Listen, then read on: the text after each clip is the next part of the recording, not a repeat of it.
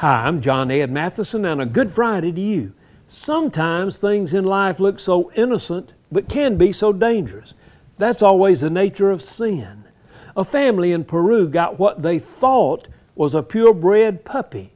They named him Run Run when they got him from a small pet shop in Lima. He initially played well with the other animals in the neighborhood, but then started killing and eating the neighbors' ducks, chickens, and guinea pigs. The innocent puppy turned out to be an Andean fox. His real nature came out. He immediately got out of the yard, and wildlife officials are now looking for him. Sometimes something in life may seem very innocent and playful, but sin always has its goal, and that goal is destruction.